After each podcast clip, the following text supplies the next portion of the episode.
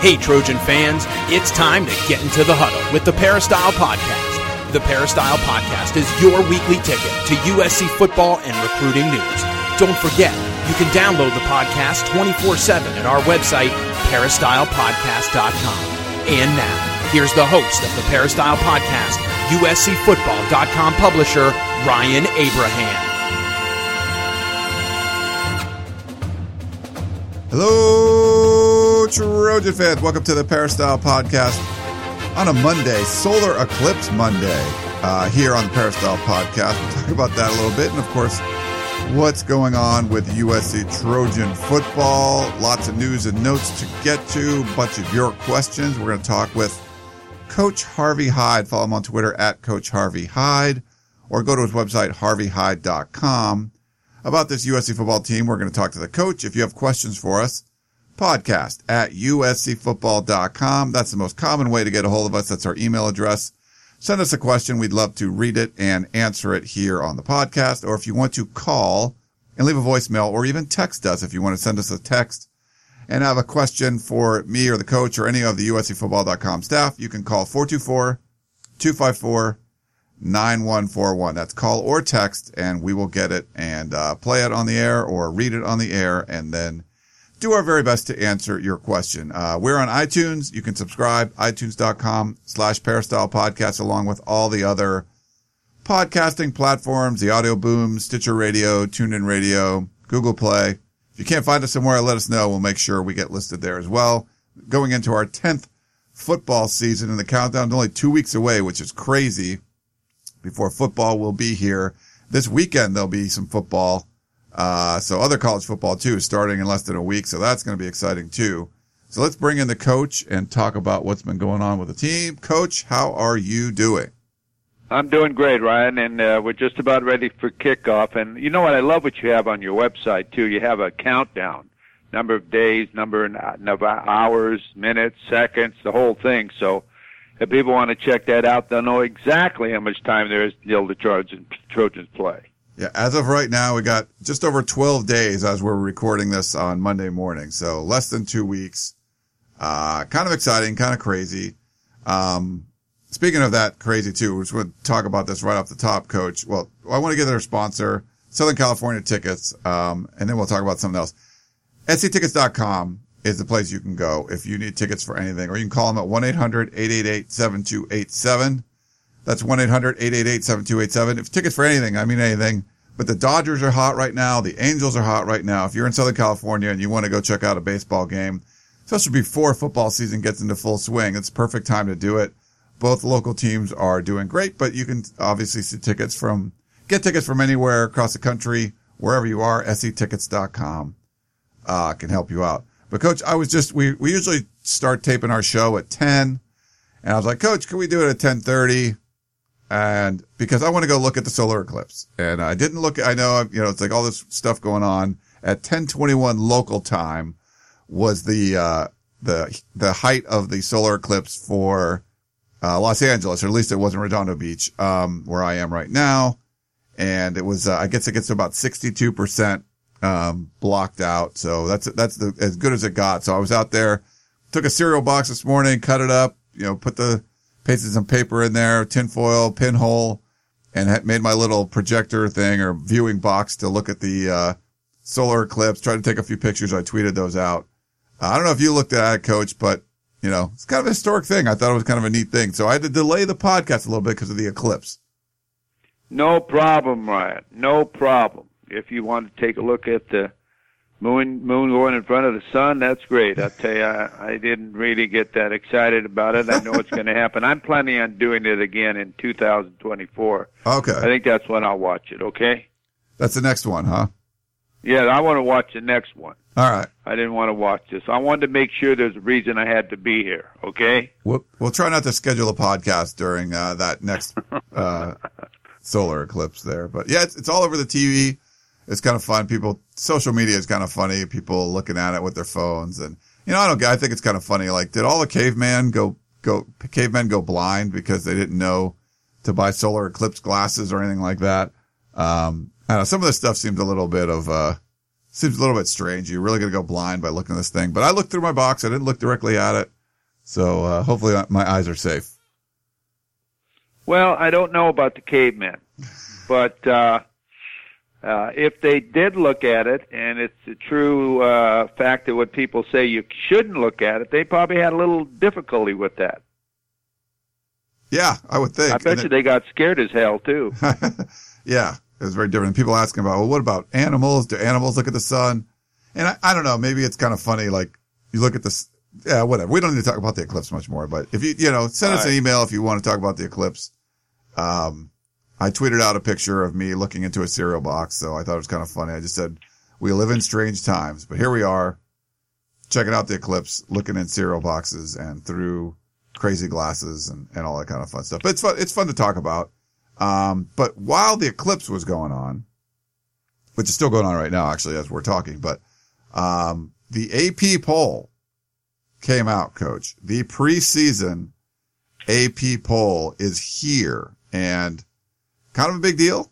Uh, you know, because the, you know, the top four spots are where you get into the playoff. Uh, obviously the AP ranking doesn't matter for that, but you know, you get a, a better feel for where teams are and it, you know, the, for USC fans, Alabama's number one, Ohio State's number two, Florida State's number three, and the USC Trojans of the Pac-12 are number four. So if you're just looking at top four teams in the country, if that this is the way that ends up, USC would be uh, in the playoff. So, um, our our guy Shotgun wrote, and we we had him on the podcast last week. He said four, number four hasn't been a good spot for USC though. Three times they've opened the season fourth in the AP poll, and they didn't finish top ten in any of those three seasons. So I don't know if that's foreboding or whatever. We'll see. But uh, what do you think, Coach, about USC being ranked number four in the preseason poll?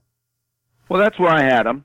I had them four. I had Penn State five. I had, of course, Alabama number one because uh, they're loaded with talent and they know what it's all about there. Number two, I had Florida State because they have so many talented uh, returners. And Jimbo Fisher at the end of the year last year, after they beat Michigan in the bowl game, said, "Hey, we're really going to be good next year."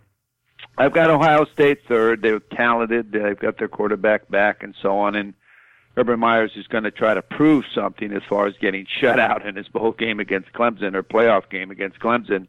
Then I've got the Trojans. I think the Trojans have the talent. I think the Trojans now have to find out if they've grown up and they are a national power. And uh, I think it's them to prove it. I think they're in that position now. I think all the pressure is on them, not anybody that has to play them as far as on their schedule. But I think can they accept the pressure of being highly ranked and can they answer to it and continue through the season with that type of pressure. And I think that's exactly what everybody's looking at. I think it's a great place to be ranked, but again, you have to live up to uh, that uh, what people think of you. And I think it's something that you have to be aware of, and it's something you have to address, and then you have to go out and play like it. And I think this is what everybody's waiting to see what will happen. They are, you know, and, and typically when we've talked to the players or coaches, they don't really care about preseason rankings or rankings throughout the season, stuff like that. So we'll, we'll be back out at practice on Tuesday, at least I'll, be out there with our team and, um, you know, probably get some sort of reaction, but I don't expect, uh, a whole lot. But I agree with you, coach. It's, it's more about, it's not like talking about what the rankings are, but you, every player, every coach, I mean, they know what that, that is. They know they're favored in games. They know that people expect them to go on and beat Stanford and beat Texas and be 3 and 0 to start the season and, and be one of the top teams in the country. The question is just how well will these guys handle it? How well will the coaching staff handle it? Last year was very different where, you know, you were left for dead and you, and you come, you rise from the ashes and everyone says, wow, this team is great.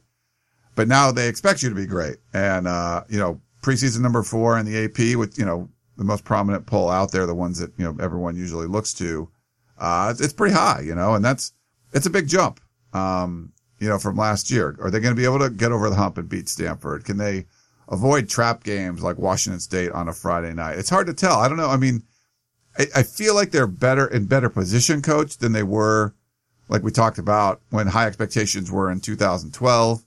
Uh, it just seems like this team's a little more buttoned up and a little more together uh, than those other years. But I don't know if, if any insight from you, coach, on looking at this team, if you could project, yeah, they look like they're ready to live up to the hype, or eh, it might be difficult? I think this team is looking forward to the challenge. Uh, I think the coaching staff is. I think you, they should look forward to the challenge. You know, they won a Rose Bowl game. They came back and showed their pride in that. Uh, they've won nine straight football games. They've had the taste of starting the season uh, poorly as they did last year. I think it's great for the university. It's great for the crowds. It's great for college football. Great for the kids. Uh, it's great for recruiting and morale of the university as far as uh, the whole package. Kids going back to school and can't wait to get to the opening game of the year. I think it's just a fabulous thing. I'd rather be ranked fourth than not ranked at all because people then assume that you're not any good and you have to prove something. I think it's something you have to live, live up to, though. And I challenge my team: is this is what people think of you? Are you what they think? And let's get out there and get it done and uh, play play by play and play our you know what off and uh, be the type of team that people expect us to be and enjoy it. Enjoy the triumph after the victory and get ready for the next. So you've got a lot of battles uh, during the season, and we'll find out at the end of the season who wins the war. And I think it's a great challenge. I think they have to have a great start, though, obviously, with Western Michigan, and then, of course, Stanford, who's not intimidated and has no pressure on them whatsoever to come down here. It's all on USC. And Texas coming to the Coliseum with their new coach trying to make a statement, obviously, against the Trojans. So all the pressure is on the Trojans, and that's the way you've got to line up, and that's the way you got to play, and you can't run and hide about it or talk about it. They all know about it. Now let's see if you, they can be of who, what people think they should be with the players and what they have at USC. And coach, the um, you know the the preseason rankings come just after USC concluded fall camp. Um, obviously, there's still two weeks left uh, before the first game against Western Michigan, but now they're not calling it fall camp anymore. Now it's going to be like a regular game week. So, um, kind of two weeks of what regular game week practices will be like. Um, you know, a Tuesday and a, and a Wednesday, like the main practices, uh, more of a walkthrough stuff on Monday and, and Thursdays and things like that.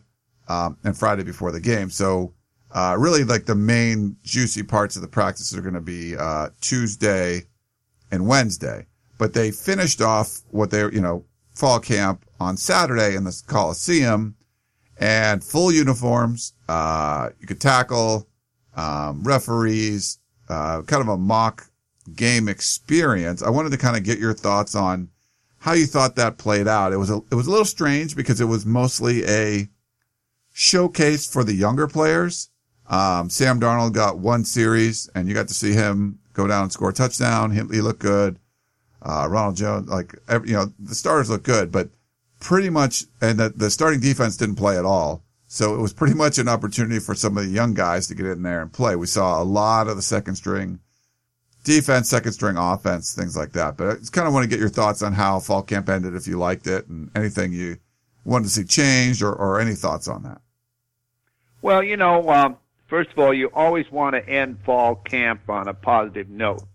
You want your offense to have a lot of confidence. You want your defense to have a lot of confidence. I thought it was a little strange that you wouldn't play your defense at all because there's so much timing and speed in the game, and uh, you don't want to lose that edge that the defense had. The the defense really has a great edge, and if they dominated the second offense, everyone would expect that, and the defense would feel pretty good coming off the field, and continue that if you want one or two series. But I don't think uh, Coach Helton wanted to gamble on an injury. He's uh, satisfied with what they've done, and uh, but I don't want them to lose, or I feel I don't want them to lose their timing, their pursuit angles, their speed of the game, their conditioning that goes along with playing. Remember, like I've always said, it's different conditioning when you're playing a football game than running sprints or doing drills.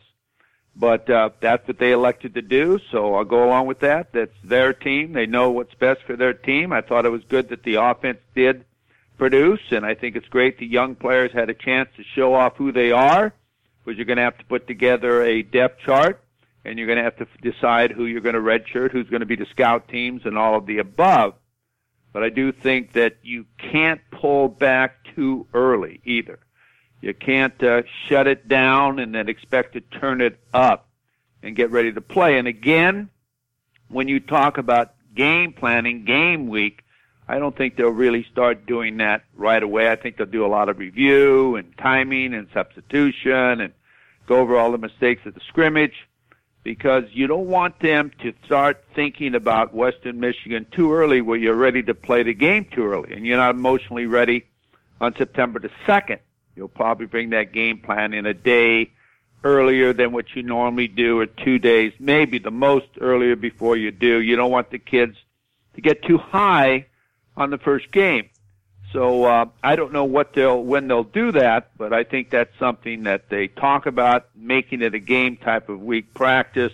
But I think it'll be more review and making themselves better at what they do, do and who they are. Yeah, it's um, I, I I didn't have an issue with it, coach, but it I, you know maybe one series or something. You see the starting defense out there. Um, he knows what he's getting out of Porter Gustin and Uchenna Nwosu and Rasheem Green. That's what Coach Helton, uh, Clay Helton told us after, uh, the scrimmage. So, you know, it's just, it's just the way you kind of go out there and do things. Um, I'm expecting bigger things from this defense. And I, it, the, the feeling I'm getting, coach, is that Clay Helton knows what he has there. He feels very confident and maybe on the offensive side, they, they still need to get these guys up to speed, get some of the younger receivers integrated in, get the offensive line exactly where they want it. Where on the defensive side, they're like kind of know, you know, there's known commodities there.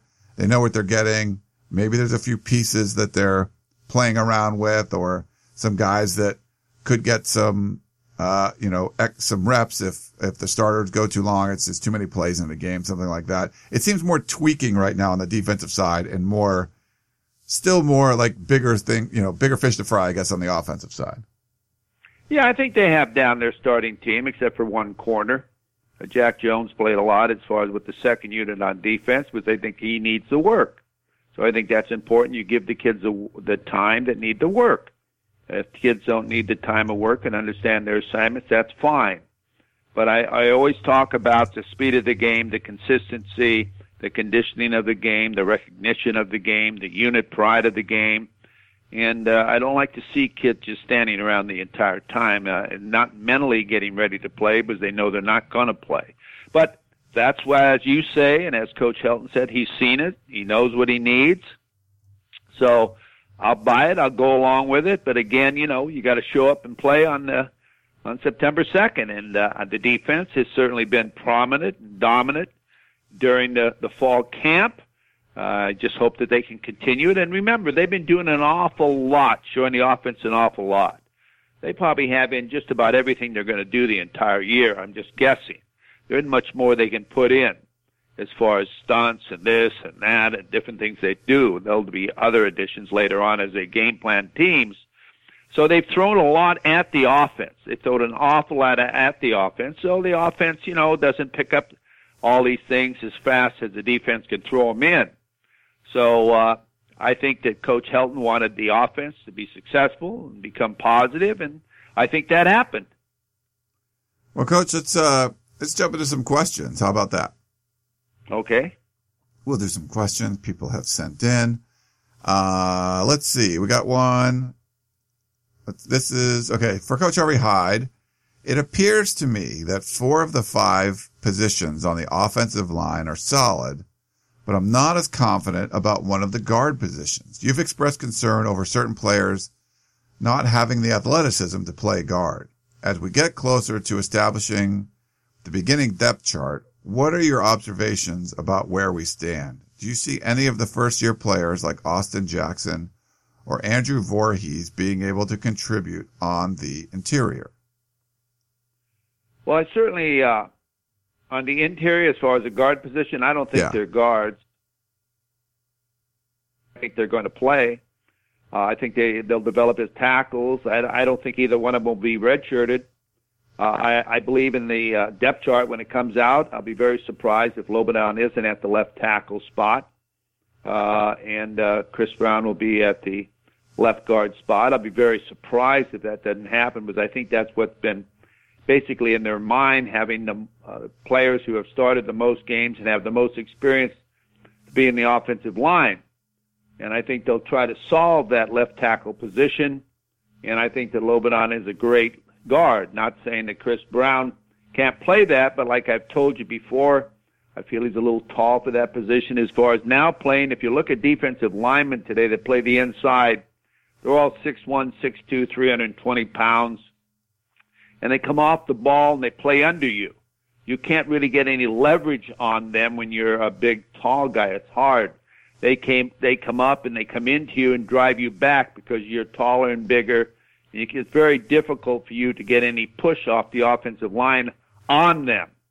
So uh, we'll see, and I hope Chris can do it because if he can do it at that size and and play, and Lobendahn can play, as we always say, we want the best five players on the field, uh, and you want uh, Sam Darnold or any quarterback's back taken care of, where he has the confidence and he knows that he's not going to get hit from the back. Then I think that'll be great. But uh, I think those two players he mentioned, those young players, are going to be great players, great players, and they'll play themselves into being even better players. I hope to get the opportunity to play a lot, because as I say all the time, the only way you learn to play the game of football is play the game of football under full power when everybody's trying to go after you. And you learn off of the tapes after the games of what you did right and what you did wrong. And it's sorry, I sorry to tell you this, but you always learn more when you make a mistake and you say, I'm not going to do that again. But I really think so. I really think that's what's going to happen. I'm looking forward to seeing just what the depth chart shows. Yeah, I'm uh, I'm looking forward to that too, coach. And I, you know, you get a feel for you know we've seen what the offensive line is likely going to look like um, with Toa Lobendahn at left tackle, and you know Vianney and Chris Brown at guard, and um, you know Chuma Edoga right tackle, and Nico Falah at center they wanted to pick their top five, and that's it. Seems like that's what they're settled into. I actually tried to talk to Neil Callaway, the offensive line coach, about this, and he gave me like a no comment. So they, are not really saying much, but you can watch and see who's getting first team reps. You get the feeling that's the way it's going to go. I just don't see anything like that changing over these next over the next week or so, uh, heading into the game. Um, you know, we'll we'll go out to practice and see. Maybe you know they might have saw something in film they make a switch at this late time. I, I mean, that's possible, but I just don't really see that happening. I'm not really sure though, coach, like, you know, we saw Chris Brown start the opener last year and then he didn't get a start right. the rest of the way. Damian Mama took over. Um, to, do you think if like an Austin Jackson is going to play or an Andrew Voorhees or one of those guys, is it a situation where maybe someone's just not performing well after a game or two and they're going to try something out or you know, would have to be an injury? How, how do you think something like that could happen? Absolutely. If you're not getting it done at one position, you definitely have to make a change. You can tell by watching if uh, if uh, a kid gets dominated and maybe doesn't have the athletic ability, you've got to make the change. If you don't make the change, you're hurting the entire football team, the offensive side of the ball, or the defense, or the whole team as far as the final outcome of the game. So you've got to watch it closely. And as you mentioned, they made a change after the first game last year, and they'll be looking at this too to see exactly who performs the best way and what's the best option for them, the option of improving that. And I think that's where they'll go. And uh, uh, that'll be a main concern of mine, and I know it is of the coaches on how they can make that something. But their second game, they're going to be challenged. They're going to be challenged, and they got to get somebody ready to play and uh, same with the third game. And not that all the games aren't important, but I'm just saying you got to you got to have that solved. And if you got to do it, I'd rather do it earlier against a team like Western Michigan that I assume USC should beat, being a 21 point uh, favorite. I'd like to see Jackson and Voorhees play a lot, really play a lot, and get a real true evaluation of them under uh, fire. I really would. I'd really want to see how they could do, and I'd give them a lot of reps. I really would to just see what their ability is uh, at their young age uh, in a real contest. That'll be something to keep watching. So we'll we'll keep doing that for you uh, up on USCFootball.com. We had a question from Tarek uh, about the wide receivers. He says, "What has Jalen Greene done?" That seems to make him untouchable on offense. Don't hear much about him from Clay or um, any of the notes on USCFootball.com. What do you, what do you think about Jalen Greene? I, have had that come up a few times. People ask, uh, cause he, he gets a lot of the first team reps right now. So some people are kind of questioning that. Well, you know what he is. He's a great athlete, and you know you just don't know where to play him. That's he's a backup quarterback, maybe. Uh, so what happens when you have a kid that can do it all, like he can? You sort of he sort of gets lost of where's he playing, what do we need him to play at? Is he receiver? Is he a backup quarterback? But he just if he just decides he's going to be one, and they tell him he's going to be one, he's going to be better at that, and uh, and believe that's what his role is, and that's what his job is, and Sam Darnold knows him better as a receiver, and he's got more confidence that he's going to be in the game and playing there. Uh, I think he's had a great fall camp. I think the receivers have got to identify themselves of who they're going to be, and I think that uh, that uh, you've got to get your your guys together. You hear me talk about it all the time. You can't have 20 guys, 15 guys, even six guys, maybe six or five guys, uh, uh, not realizing who's going to play in the game. All people have got to be prepared. But you don't have a lot of time to get this offensive uh, unit going. You don't have a lot of time before you have to really get after somebody. So you've got to get your group together who the best ones are and and they all know who the best ones are there's no secret about it i mean i don't have watched the tapes or or talk but if i was to ask sam darnold who the best receivers he'd tell you the receivers would tell you who's the best receivers and who should be playing. They'd tell you who's the best new receivers, who they're afraid of, who's going to be someone that's going to be dominant. They know all that. I tell you, if I was going to pick one of the surprise packages of, of, of the fall camp, it'd be the two receivers, Lewis and Grimes. Uh, they're going to be great players. Grimes is going to be a great player, and I could go through others. Jones is going to be a great player. I mean, these are surprise kids. Jackson, these other kids, Carr, that are going to be great players surprise practices. So, and and the players know who can play. The players, you know, if you, I, I say this every year. I'm sorry, I'm using this this again, but if you could pick the starting lineup and you were a player, except you couldn't pick your own position, they would pick the best players on every single position. They know who they are. They know who they want to see on the field. And they could even pick the field goal kicker. They got a feeling too there then who should do that for them too. So uh, the receivers, they're talented, but who's going to be on the field? And that's what they're going to have to determine. And Greene's an outstanding player, but again, is he a receiver? Is he a quarterback? Whatever. He's got to have a label of what I am and who I am, and everybody knows that, so they can look at him as that.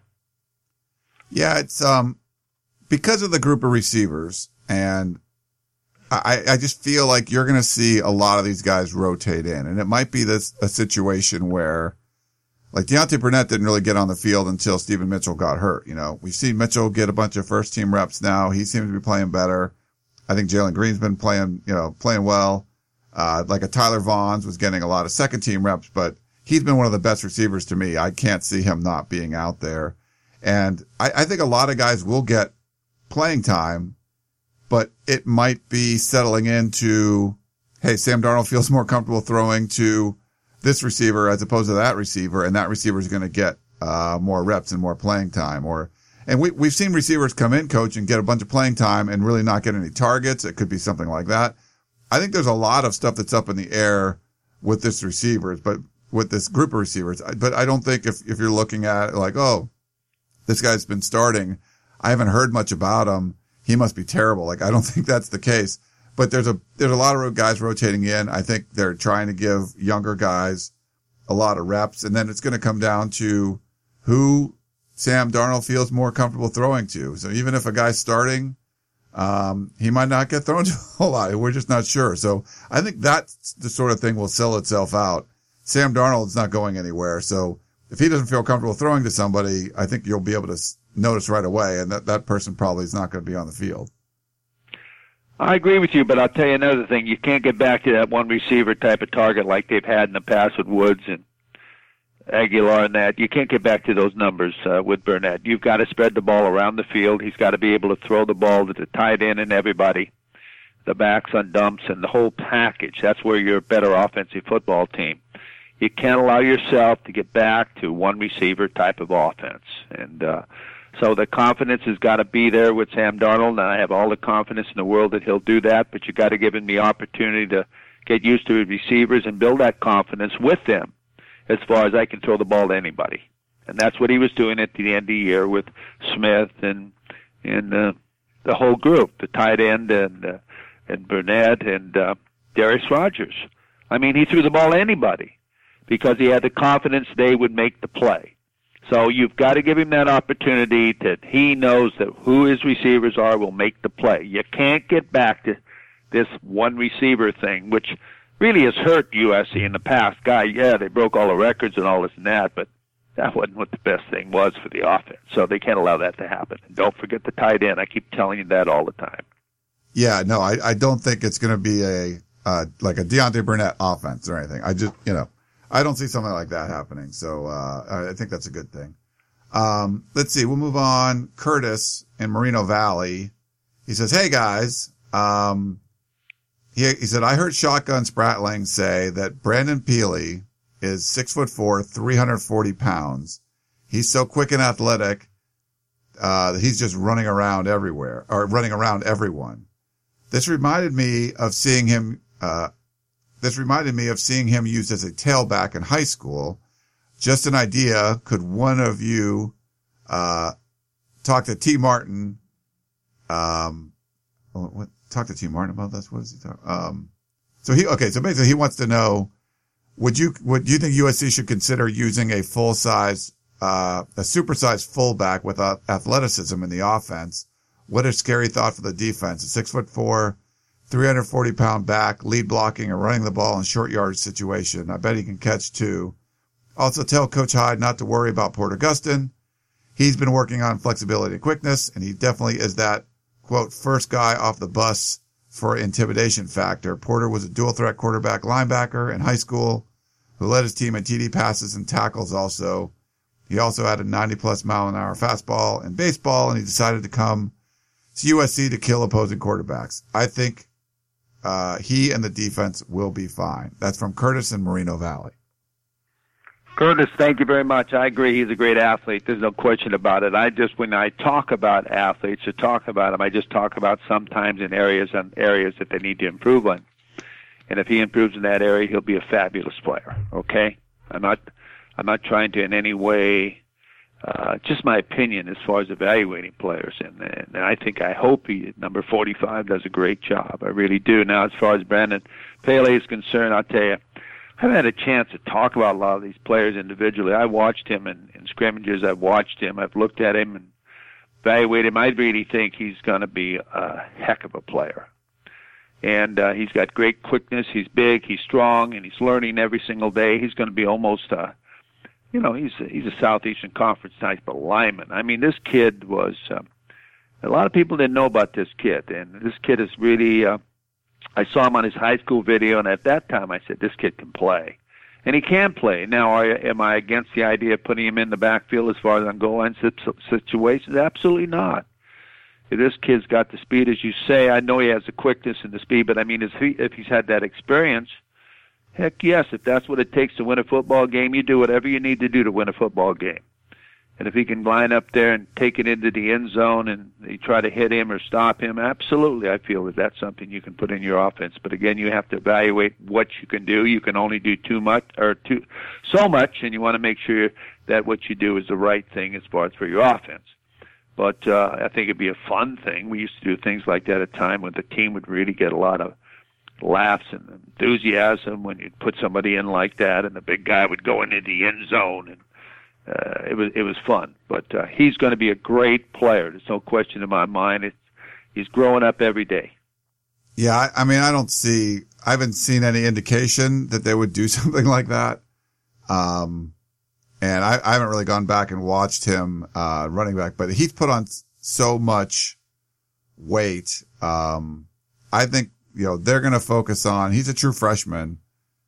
He has a chance to contribute. I don't think they're going to take any time away from anything he's doing on the defensive side of the ball. Now, if he, you know, two years down the road, he's like a, you know, been starting for a couple years and, you know, he's comfortable with everything that they're doing and they want to put a package or something like that. I guess that's a possibility, but it's just not been, uh, I don't know, just hasn't, I don't, I don't, been seeing anything indication of that. Um, they got a lot of weapons on offense. I'm just not sure that's the kind of direction that this offense would be going. I don't, I don't know if you've seen any indication that they would want to do anything like that, coach.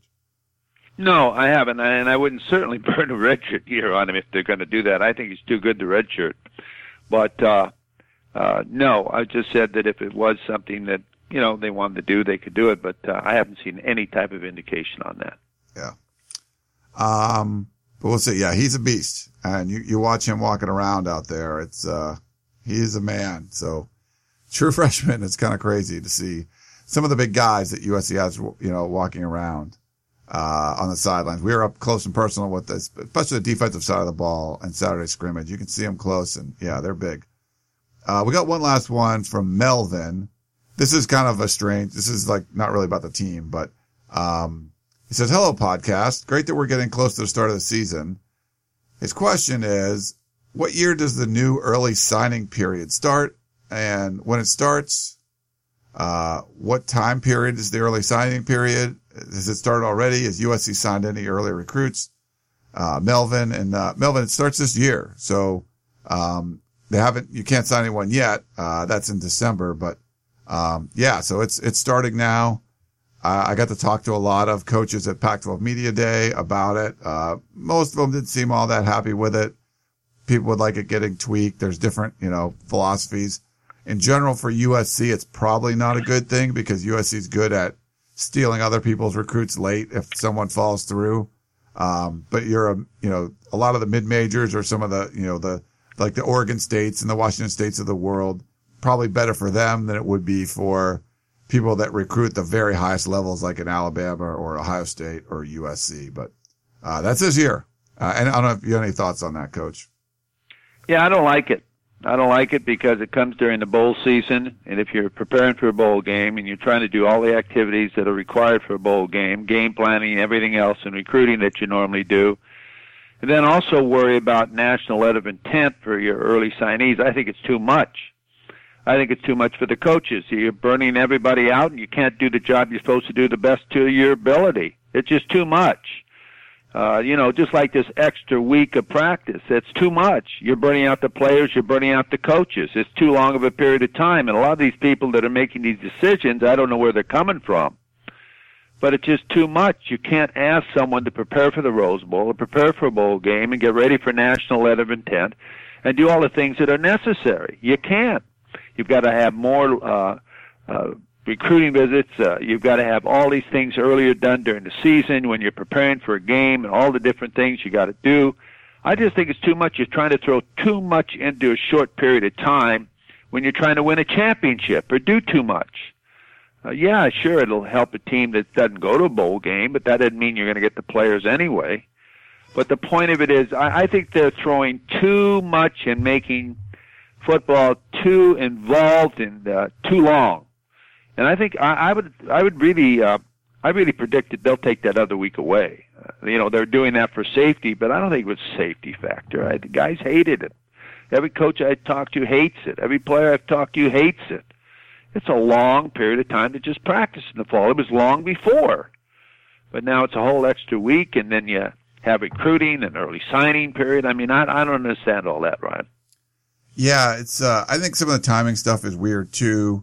Um, but also, I, I think they're going to have to tweak it because there's going to be like, well, when can you take official visits? And there's, it, there's the timing of all of it.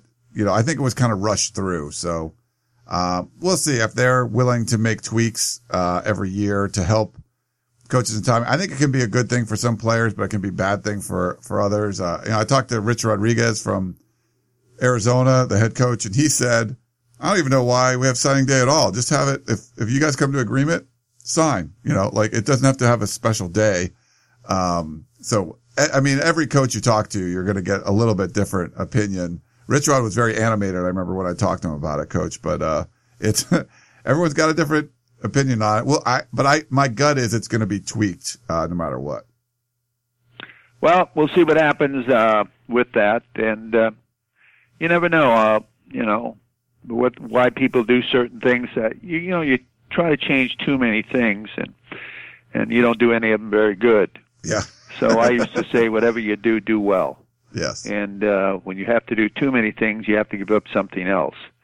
So uh I think they should somewhat keep it the way it was, but again, uh you know, I'm one of these traditional type of guys that uh, work on a clock and understand uh, what uh, and how what works best for us. And if you talk to anybody, talk to Nick Saban, all these guys hate this stuff. And of course, you know, his he's got one of the best programs as everybody else does. Everybody wants that type of program. But uh I don't know how they expect everybody to do all that during bowl period and everything. Yeah, it's a lot. Um we'll see. We'll see what ends up happening, how that gets tweaked. And uh hey, one thing before I let you go, coach, we are trying to put together I don't know if you're around, but um, the new USC Village is open, and today's the first day of class. Um, so everything's, you know, queer, crazy solar eclipse, first day of class. Everything's going on at USC.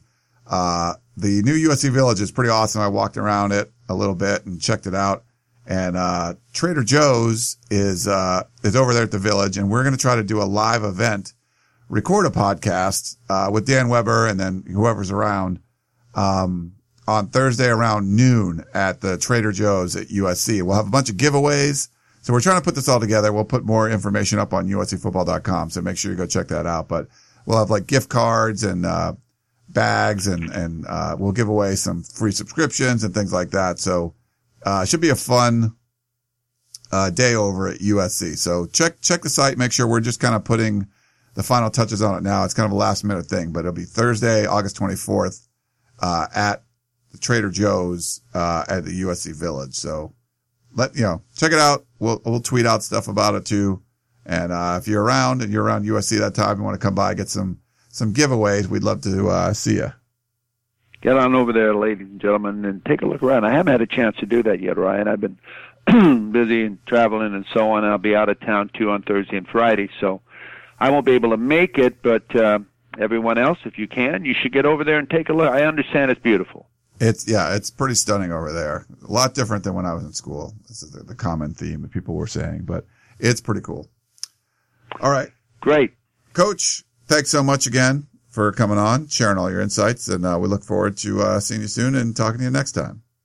Thank you very much, and for all of you out there, have a great uh, week, and we'll talk to you next uh, Monday. All right, that's Coach Harvey Hyde. Follow him on Twitter at Coach Harvey Hyde.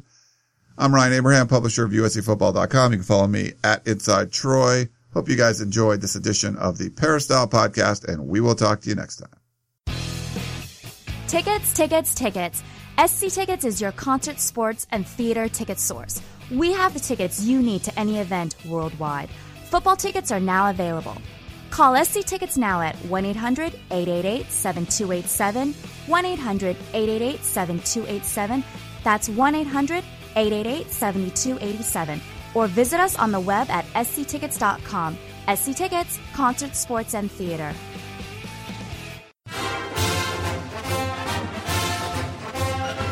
You've been listening to the Peristyle Podcast presented by USCFootball.com. Be sure to tune in next week for the latest news on Trojan football and recruiting. Don't forget, you can automatically download the podcast directly to your smartphone or tablet for free. Just click the iTunes link on peristylepodcast.com or search for Peristyle Podcast at the iTunes Music Store.